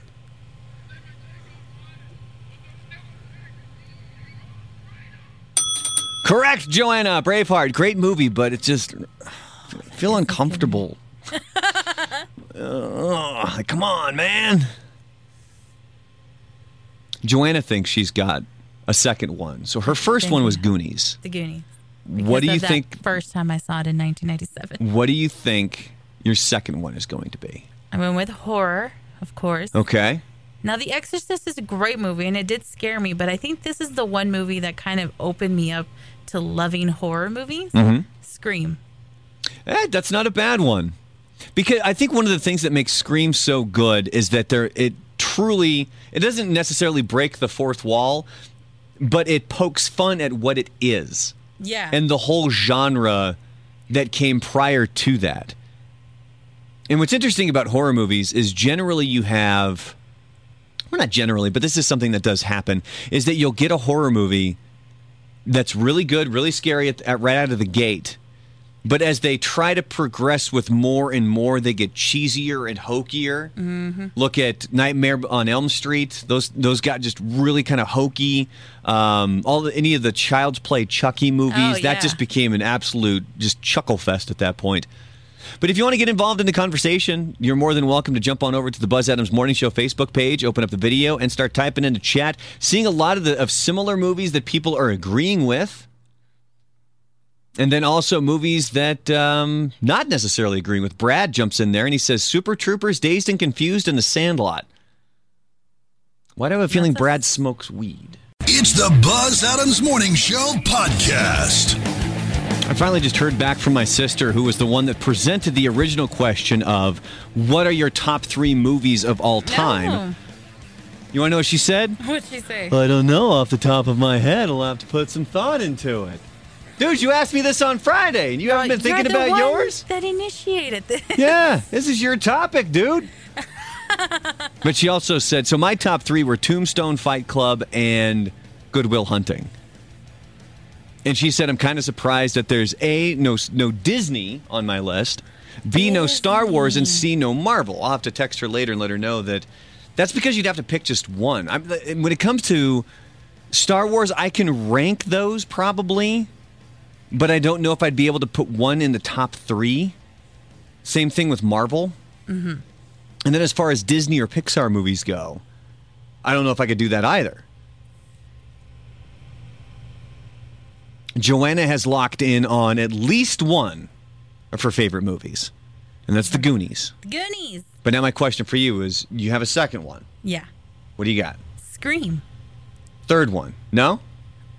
Uh, Damn, I was trying. I was trying to get back. you. I was trying to get you to, to just fly off the hip with one I right see there. what you did there. It's trying to dupe you come in. back to me. I was trying to do that uh, that interrogation technique where I, I lull you into uh, the second one that you've already mentioned, and then Mm-hmm. hoping that maybe there was a movie just off the top of your head that you'd kind of kind of fly off with. It didn't work. Darn it, that's not so easy. No, but, it's not. Um, jump in the Facebook chat if you want to let us know what your top three movies are of all time, and you got to commit to these. These are your top three. You can uh, find Buzz Adams Morning Show over on Facebook. Get involved in the chat. Just uh, click on the old video there. Bring it up. Don't forget about the podcast. We do have the Buzz Adams Morning Show podcast available for you. You can find it on Spotify, Apple, Google, any of our podcasts that we have from the morning show. All of them are available wherever you get your podcasts. Also, conveniently on the websites. On the websites as well. Through the apps. Yep. So the Buzz Adams Morning Show podcast, it's basically it's the show condensed down to about an hour and a half, maybe 2 hours. Best elements of the show. We keep getting messages from people who are wondering, "Hey, you guys laugh at stuff that's not there." and I try I have to explain that we have the rights to play th- certain things on the radio, but we don't have the rights to play them in the podcast. So when we upload the podcast, that's where there might be a clip or something that we have all reacted to that you won't hear in the podcast. Yeah, it makes it sound a little bit awkward, but our hands are really tied when it comes to that stuff. We can't, just put stuff in there. There's Rockstar 101. That's the podcast that I do with Shim Moore. He's the former lead singer of Sick Puppies. Episode dropped this morning where we're discussing a book club. And in this book club, we're going to be talking about rock biographies, is really what we're looking at. That's cool. So we ended up having a, uh, um, it a uh, discussion about which book we should start with. And we don't think we're going to start doing this until the beginning of January. I think this was like a 2021 resolution for uh, Rockstar 101, where we're going to pick a rock biography. And we had it narrowed down really between two choices. We're either going to start with um, Heroin Diaries or Walk This Way. Of course, Heroin Diaries, that's Nikki Sixx's book. Or Walk This Way, that's the Aerosmith book that's written from all of the band members' perspectives. I think it was released in 1997, and you get the same story, the same thing that happened to the band, but it's from each band member's perspective, which is a really interesting way to go. So we discussed that on Rockstar 101. And what we're going to end up doing is, you know, when you're in a book club, you you set up a date for when you're going to want to discuss, discuss the book. So mm-hmm. let's everybody have chapter one read by the end of this week. So if anybody was is going to want to follow along with Shim and I, we're going to read the book, and then we're going to live stream on his Twitch channel, which is twitch.tv slash Hollywood Rebellion, and we're going to have an open book club for anybody who wants to join it. You know, grab the book, read it with us, and then you can join into the uh, conversation when we do that. We're not quite sure how frequently we're going to do the live discussions, but I think that's going to be a lot of fun for people to to get involved in. Shim also going to be on the show coming up this week at some point. We also have Carlos Mencia. He's going to be joining us coming up on Friday. He's going to be here in the studio. Derek Wyatt from Wyatt Underwood Trial Lawyers. He's going to be coming in on Wednesday to do an Ask a Lawyer segment. So if you have any uh, legal questions, Derek Wyatt will be coming in to help you out with that. And Steve Trevino, comedian, he's going to be calling in this week as well. He is or he has a new special out. It's called My Life in Quarantine. He's got a great podcast that he does with his wife. And they were just doing a competition where people were eh, were donating pies. And whoever won or lost, I can't remember which one it was, got a pie to the face. No. So they they- like one of them gets to blast the other one in the face with a pie. So I commented on his Instagram, just letting him know, hey, at least there's no pubes in that pie, because that was his idea, the pube Paris that we did. Man, this would have been about five years ago. Come to think of it, sick. and it was the pie in the face game that we did with Steve Trevino, Buzz. And I just recently watched all those because I, I did a, a podcast over the weekend with some really cool guys here in El Paso. They have a podcast. It's called Conversing with Chris and Misa. And the episode that I am in is going to be coming up this Sunday. And as we were all hanging out, we went through those all those old Buzz versus Brandon videos, which you can find up on YouTube. You just have to go to KLAQ, that's our flagship station. You can go to the Buzz versus Brandon playlist, and it has. I challenged him to stand up on a stool on one foot. There was the cream pie challenge where we were hurling pies off of the roof And I totally forgot Buzz is scared of heights. so he wouldn't even get close to the edge. He would get maybe five to ten feet and then just hurl the pie over the over the side of the building. we did the bloody knuckles bloody knuckles quarters challenge. You know what that one is, Joanna? Mm, no. You take a quarter and you uh-huh. spin it. And then the other person has to try to stop the quarter so that it's vertical. If they get to stop it, you have to put your knuckles down on the table and they get to throw like basically slide the, the quarter into your knuckles, Ah, making them bloody. the hell? Yes, we did that. Um, yeah, so there's a lot of them there. If you want to check that out, just head on over to YouTube, go to the KLAQ channel. My favorite And, uh, is the bird boxing. The bird boxing one is great. That's one of my favorites too. And you got to be paying attention very early on. Joanna's favorite moment is when I have the blindfold on and Lisa's trying to throw Skittles in my mouth. And Buzz is like, hello and welcome. Yeah, and he's sitting there doing this intro while we're behind goofing around. But then pay attention at the very beginning of the actual match because I throw a jab that pops the bird right off his head. It was a perfectly aimed shot, especially for being blindfolded. But you can check out all this stuff over on YouTube. It's the Buzz Adams Morning Show podcast. Steve Kaplowitz's going to be joining us here in a couple of minutes, talk some football, get ready for that Cowboy game tonight, which you can hear right here on 95.5 KLAQ. No UTEP game over the weekend. That got canceled because Southern Miss had a whole bunch of positive COVID 19 tests. And the locomotive, big victory over New Mexico. That's back to back shootouts to decide the games for El Paso. Oh, and they had the they had the 1-0 lead for majority of the game. And they gave up the tying goal in the 95th minute. Also, the World Series begins tomorrow. And you'll be able to hear the World Series here in town on 600 ESPN El Paso. So was that what was playing on Fox last night? Not the World Series. No. That was the National League Championship Series. Okay. But that was them preempting Joanna's animation domination with baseball. Joanna, not a fan. Not happy with that. Not okay. That's okay. you don't need to like baseball. But the unfortunate thing now is all the Halloween episodes we're going to get on like November 1st, Yeah. which they they've done before, and that's really when I started to not tune into the Treehouse of Horror episodes for The Simpsons. Because they wouldn't show them until It wasn't until like the middle of November sometimes. it's like, what are you doing? It was so strange. Why would you not plan ahead and air it beforehand? Or move it nights. Put it on Halloween night. Just do something different. It just was so silly and stupid. If only there was like a sports dedicated channel. I know. Where they could put something like that on.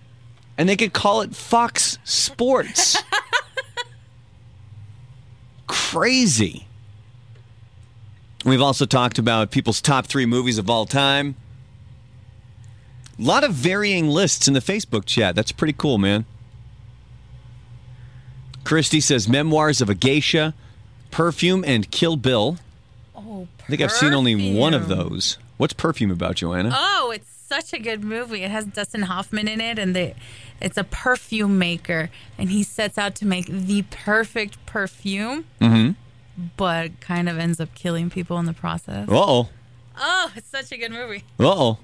Oh, is it is it uh is it called Perfume the Story of a Murderer? Yeah, 2006. Oh, Alan Rickman's in it? yeah. I forgot who else is in it, but that is a good movie.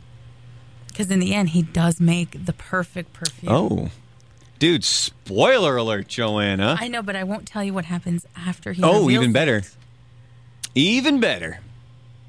All right, Caplet's going to be joining us here in a couple of minutes. I keep getting updates here on the World Series from our boss, Kevin.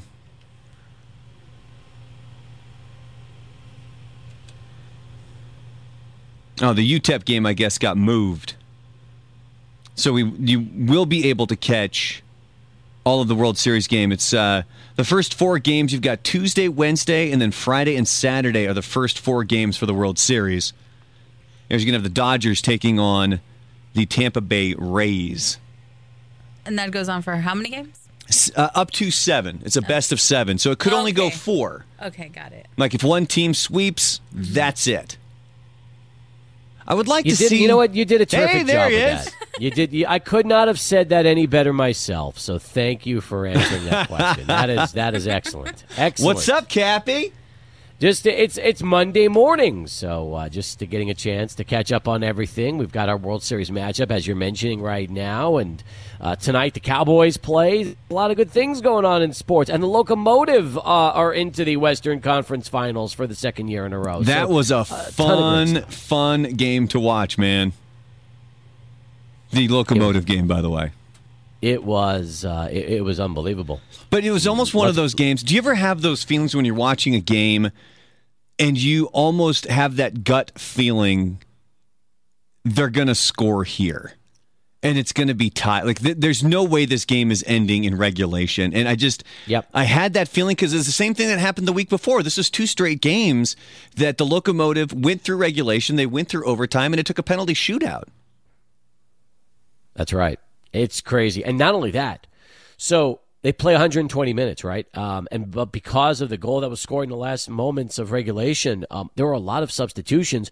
The locomotive removed um, all of their big strikers from the match. So when they went down into the penalty uh, kick phase, they had to go deeper into their roster because a lot of the players like Dylan Mares, um, Leandro Carrijo, uh, Aaron uh, Gomez, they were already removed. So that meant that you're not allowed to use a player in penalty kicks that's been subbed out of the game. So the fact that they were able to go with the next group and not miss a single shot and win again on penalty kicks Saturday was unbelievable. So congratulations to Mark, Lowry, and the boys from the Locomotive. That was terrific. That was a fun game to watch. I can't take another shootout though. Just win it in regulation, please, next time.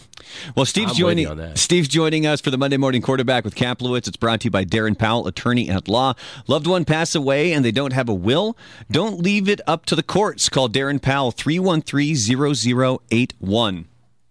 So we generally would like to talk football, but UTEP didn't play on Saturday, and the Cowboys don't play until tonight. So we're going to have to have you on tomorrow, Kappy, so we can at least you know assess the Cowboys game tonight. But looking forward to it, what do you see happening tonight? If you could predict, what do you think is going to go on? Well, first off, a double dose of this radio show on back-to-back days is a treat for me. So well, you thank should be here uh, all five days because Buzz is off this week. So Yes, Oh, please well, be I here to that, talk and I- sports with Brandon. I appreciate that. I will. I will take you up on that. I- I Joanna, be, Joanna becomes a gonna be church mouse uh, when I start talking sports because she doesn't have a clue what's going on. I don't get it. She just knows baseball preempted her uh, viewing last night on Fox. Yeah. So what Ca- were you normally going to watch? I was going to watch Bob's Burgers. It was the Halloween episode. Oh my god. uh, well, you know what? Halloween's not for another 12 days. I think you'll be all right this Sunday with another Bob's Burgers episode. How's that? I guess. All right, Kappy. Uh, Assuming there is a game, yeah. Cowboys, what we got? So tonight, uh, Dallas uh, hosting the Cardinals, uh, and it's interesting because um, Arizona comes in three and two. The Cowboys come in two and three. The Cowboys are one point favorites, but I'll tell you right now. I mean, look, the Dallas defense has to show up tonight because we know what Kyler Murray can do. We know what DeAndre Hopkins can do. The Cardinals will score points because everybody scores points against the Dallas defense. But I'm hearing Leighton, Andrew, uh, Leighton Vander Esch is on his way back, uh, and that's going to be a big move for Dallas to get him back in the middle of that defense. And hopefully, you know, Dallas can, can make some big plays. Offensively, I don't think there's going to be a huge drop off with Andy Dalton like there was with Dak Prescott. I don't think Andy Dalton's going to have to throw for four or five hundred yards like Dak did, but I think that the rapport that Andy has, he's a three time Pro Bowler. He's been to the playoffs with the Bengals over the years. He's a pro um, and a vet. I think he's going to be able to throw the ball all over the place. You still have Zeke. That offense is not going to be missing much. I think the onus is going to be on the Dallas defense uh, more than anything, Brandon. They have got to figure out a way to stop one of the more entertaining and mobile quarterbacks in the league in Kyler Murray, who just makes plays. He makes things happen. Do you think it could be detrimental to Dak Prescott if Andy Dalton goes out there, just starts slinging it around and starts putting up big numbers? No, no, no. He's 34 years old. I don't think that the Cowboys are ready to just hand over the uh, team long term to a guy that's already in his mid 30s. Dak is their future. I really believe that. Um, but it would be interesting. It would make much. It would make a much better soap opera if Andy Dalton comes in. I said he's 34. He's 32. So he's 32, but he's been in the league 10 years. Uh, Dak is 27. So no, I, I think that it's a luxury for Dallas but I don't believe that they're just going to ditch Dak if, let's say, Dalton goes on this great run, the Cowboys win a ton of games and, and go to the playoffs. I, I don't think it's going to have a huge effect. Well, I'm not saying completely ditch Dak, and I'm, I'm especially not saying just hand the reins over to Andy Dalton, uh, but it could be detrimental for Dak Prescott if Dalton is able to go in there and put up numbers, so then the Cowboys could look to Dak and say, look, we've got Amari Cooper, we've got CeeDee Lamb, we've got Ezekiel Elliott, we've got uh, Michael Gallup, all of these weapons around you. We don't feel the need that, uh, and if Andy Dalton was able to put up decent numbers, maybe we don't need to pay you as much. You know what I mean? That okay, that's there. There's an argument that you can say that if this offense is geared for any good quarterback to win games and put up big numbers, then sure. But look, remember, the the numbers that Dak were putting up were great, but they were losing all those games. They weren't even winning them. So you know, yeah, you but that's not on him. That yards and you lose. That's completely on the defense. That's I mean, the Cowboys losing those games didn't have anything to do with Dak. Well, uh, okay. Yes and no. I would agree about 90% of that. But remember, as great as Dak's been playing, he still fumbles and he turns the ball over. And that's something you got to eliminate. You got to get rid of those interceptions and those fumbles lost. And that, the fumbles, especially, have been a bigger problem for Dak over the years than maybe the interceptions because he's cut those down. But you can't just give the ball back on a couple of occasions and then, the and then the uh, opposing team punches it in and suddenly you spotted them an extra seven points. You can't yeah, you, do that either. You're so, giving them a short field, basically, sometimes. Remember that Falcons game where they were able to come back and get the victory it seemed like that first 10 minutes of that game, it didn't matter who on the Cowboys was holding the ball. It was like it was slathered in butter. It's my only complaint about Dak Prescott. I, I just think that you got to stop giving the ball away like he has. Uh, other than that, he's been unbelievable. He's a, he's a franchise quarterback, and I hope they pay him what he deserves. But that's been the only thing. If you really want to nitpick, yeah, he turns it over too much. But um, to, back to tonight for a second. I mean, you know, look, this division that they play in, the NFC East, absolutely horrible. Horrible. Mm-hmm. The Eagles lost yesterday. The Giants and Redskins but played the Eagles a game that nobody wanted own. to win. The big the Eagles did hold they their did. own against a damn good team. They, I mean, they almost came back on the Ravens. Yeah, but there were how many how many points did they spot them? That was the thing too. I mean, mm-hmm. you can't you can't take a team like Baltimore and suddenly fall behind like they did. I mean, they were they were down 24 to 6 going into the fourth and it took a 22-6 uh, you know, effort just to get close enough to try to win it. And that's the problem. You can't take teams like that and spot Lamar Jackson, um, you know, 18 points and expect to win a game in the fourth quarter. So the, the Eagles, they're they're one in four. They're one in four. And Washington one. and the Giants each have a win, one win. So I mean, you look at the way this division is shaping up. I mean, they're you know the Cowboys. All they have to do is play mediocre football, and they should win this division by a couple games. Yeah, but then what's going to happen when you hit the playoffs? You need to, you need to have something, and, and uh, hopefully Vander Esch coming back, and hopefully Sean Lee eventually coming back uh, is a big boost. So the UTEP game was canceled on Saturday because Southern Miss had a bunch of positive COVID nineteen tests, and this was right after the city of El Paso had come down with new regulations for the city. They were reducing capacity at places back to fifty percent, um, yep. and a, a lot of people keep bringing up this question that has to do with the locomotive and UTEP being allowed to have games, but other events being canceled. Now, we got to speak with the mayor about this. And the way he explained it to us was it's out of his hands. That's out of his jurisdiction when it comes to the UTEP games and the locomotive games because that comes from the governor. And I think something that happens a lot with this is people want to choose to complain. Oh, well, I can catch uh, coronavirus at my kid's high school game, but apparently I can't catch it at the UTEP game. You can't make that direct relation. You know what I mean? I do, I do, but unfortunately, like you said, there, you know, it, there's two different ways to handle the, um, you know, the juris, I guess the restrictions, uh, so to speak. Look, here's the thing: the locomotive seats nine thousand fans. They had 1,600 there on Saturday.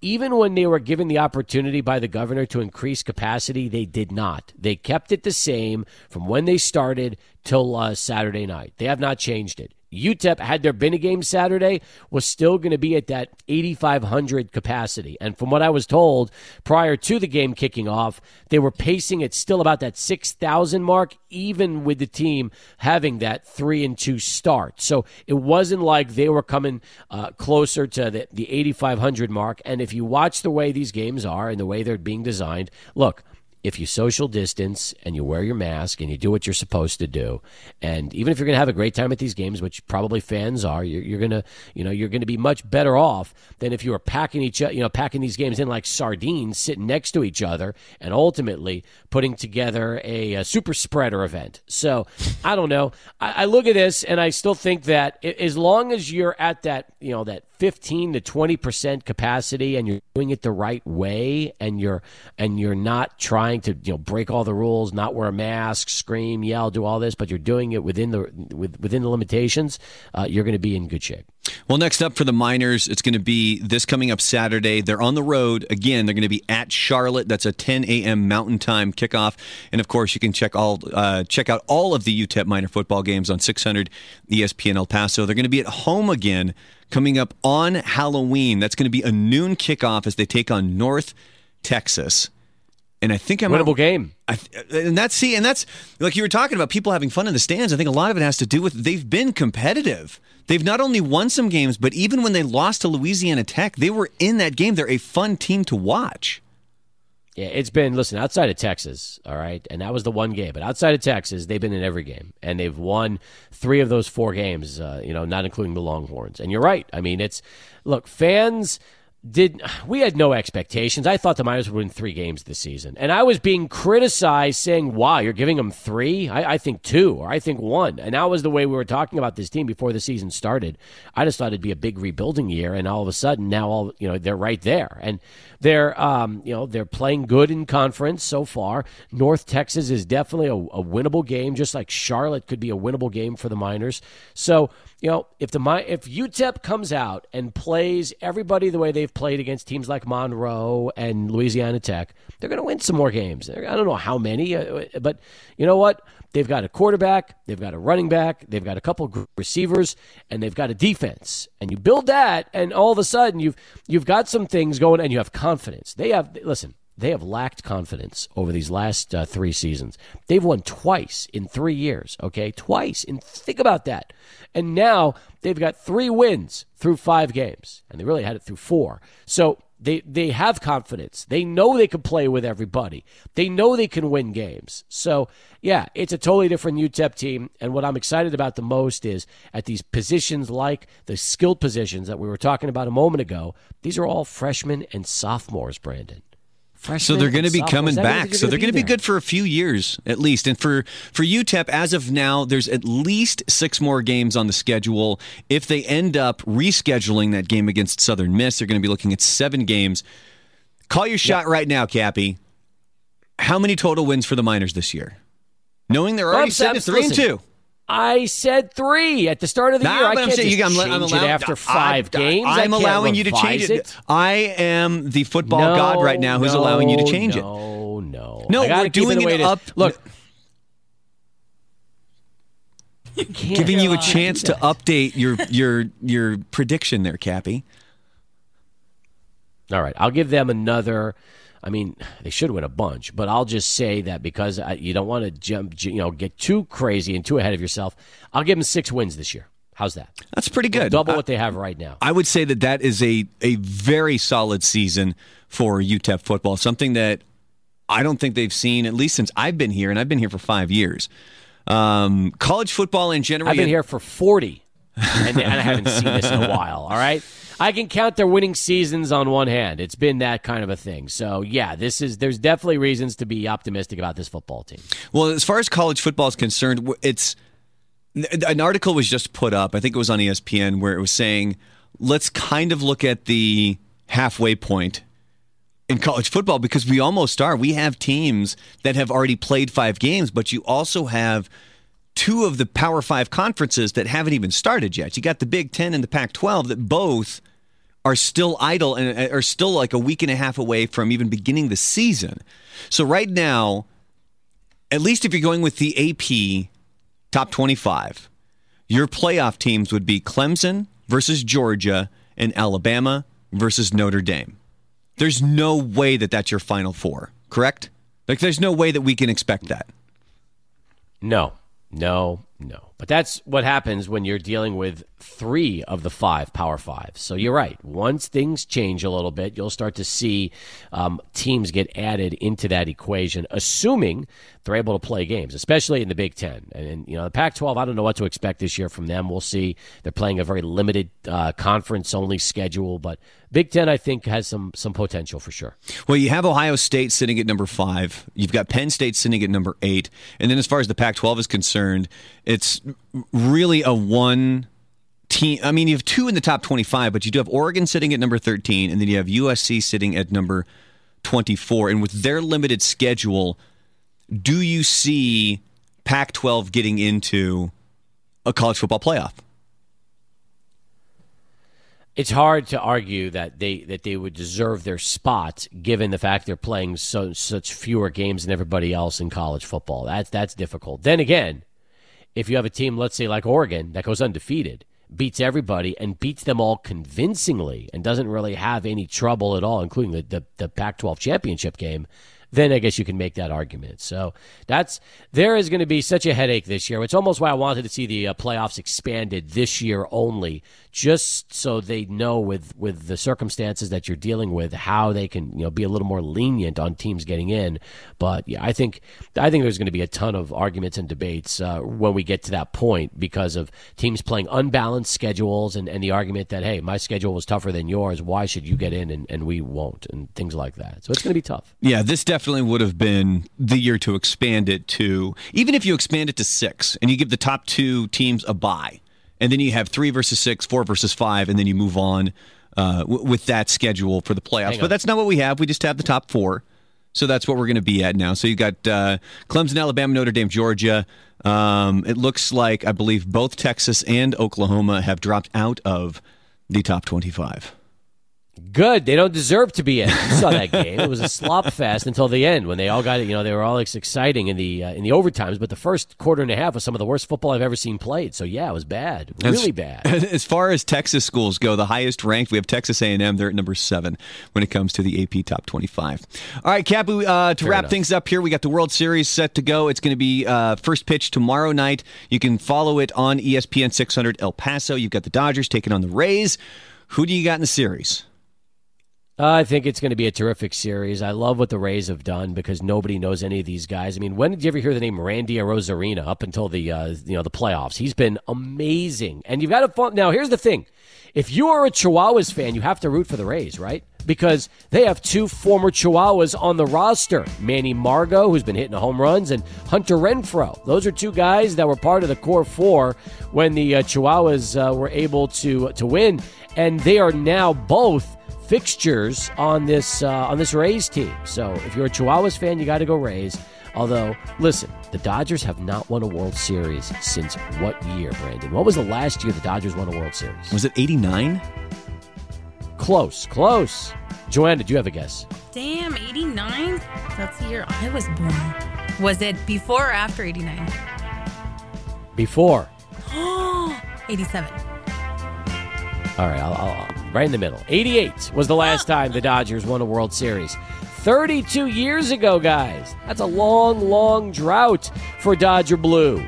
So, you know, they've been in the World Series. This is their third appearance in the last uh, four years now. They just haven't won. So, as much as I love the Rays story, and I think they're fun to watch, and and nobody knows who the heck these guys are. They were the best team in the American League. The Dodgers are the best team in the National League. I will take Dodgers in six. How's that? Dodgers in six in the World Series. I, I would go with that. I'm, I would like to see the Dodgers win. I really like the Rays story. I like the fact that they're one of those small market teams with a small payroll, yet they're still able to, you know, field a team that that had the best record in the American League, and they've made the World Series.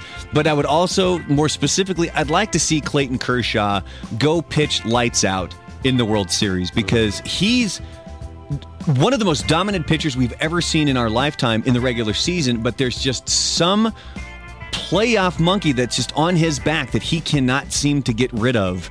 And he struggles in the playoffs. So I would really like to see him step up and just throw some amazing baseball here um, for for the World Series. And and I'd like to see the Dodgers. Yeah, how about the Dodgers how about the it. Dodgers? Not even the Dodgers didn't even use Kershaw in Game Seven yesterday. That Mm-hmm. tells you something. On short rest, they would rather have tried their their hand with a bullpen game, which worked, than uh, than go with their ace uh, in the game that matters. So you're right. I would I think that you know if you're a Kershaw fan, you're rooting for him to just pitch uh, lights out in the uh, World Series um, and and get it done. But I think it's going to be terrific, guys. I don't know. Mookie Betts is a superstar. Yeah, he is. Now you look at what Corey Seager's doing for the Dodgers at shortstop. He's been unbelievable. Don't forget about Bellinger. Justin Turner and that crazy beard, and Bellinger's big home run yesterday. Yeah, there's so many great storylines for both of these teams. I just think it's going to be fun. So, was I hoping for Dodgers Astros? You better believe it. I wanted ev- there was bad blood, hatred.